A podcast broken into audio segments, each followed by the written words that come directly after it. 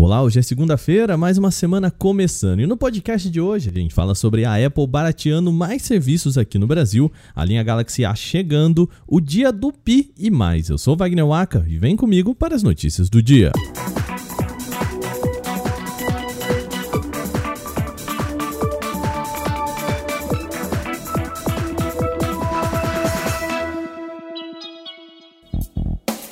Depois de apresentar diversos novos produtos na semana passada, a Apple agora reduziu o valor pelo reparo de vários itens das suas lojas oficiais aqui no Brasil. De acordo com o portal Mac Magazine, os ajustes foram pequenos e não representam exatamente uma economia significativa para o consumidor na maioria dos casos. Mesmo assim, é melhor pagar menos do que mais pelos serviços. A troca de tela do iPhone 13 Pro Max, por exemplo, custava antes R$ 2.000 479 reais e agora sai por R$ 2.415, reais, uma redução aí de 2,6%.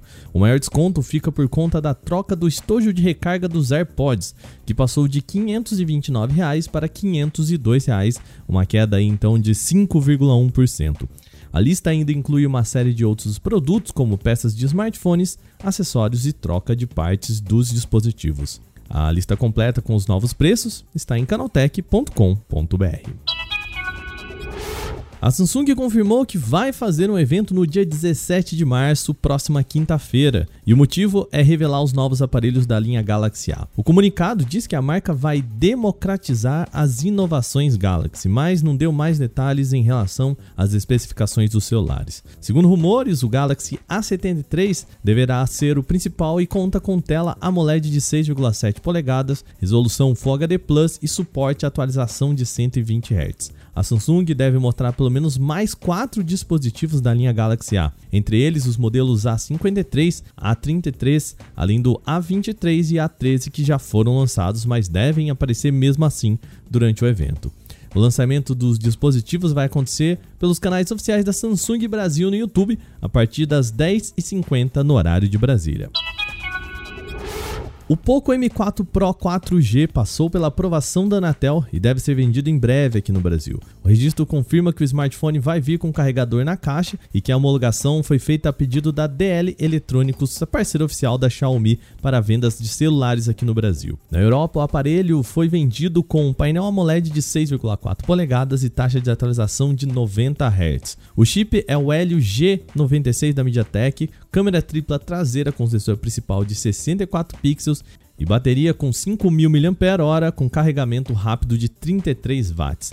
É bem provável que essas especificações também estejam nos aparelhos vendidos aqui no Brasil, mas por enquanto sem nenhuma novidade para o nosso mercado. Contrariando a tradição, os modelos básicos do iPhone 14 da Apple podem não receber uma atualização de processador em 2022. Segundo o analista Ming-Chi Kuo, apenas as versões Pro devem usar o chipset A16 Bionic neste ano.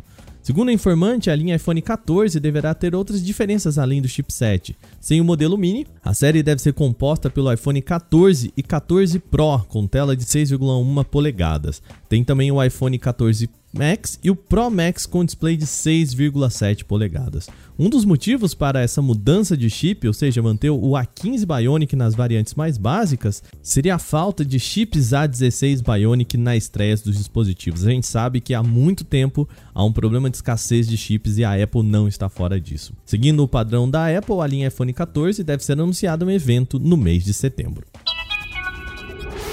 Hoje, dia 14 de março, é considerado no mundo inteiro o dia do Pi, ou o dia da aproximação do Pi, já que a gente não sabe qual exatamente é o número Pi.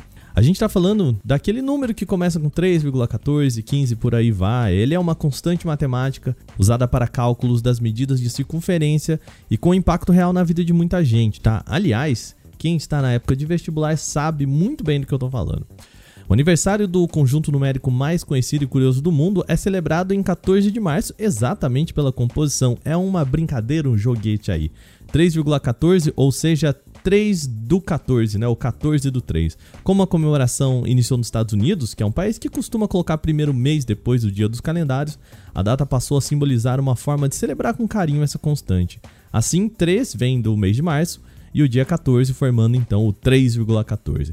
E as comemorações, veja mais, vai além disso. Ocorrem principalmente a 1h59 da tarde. Isso porque o número π arredondado até a quinta casa decimal tem como resultado 3,14159. Esse 159 seria 1 e 59, para deixar ainda um pouquinho mais preciso. Embora seja ligado ao universo da matemática, o dia é celebrado também por cientistas em geral, porque 14 de março é o dia do nascimento de Albert Einstein e da morte de Stephen Hawking. E essa foi a notícia mais nerd que já apareceu aqui no CT News. Se você já conhecia essa curiosidade, conta pra gente no nosso e-mail podcast@canaltech.com.br.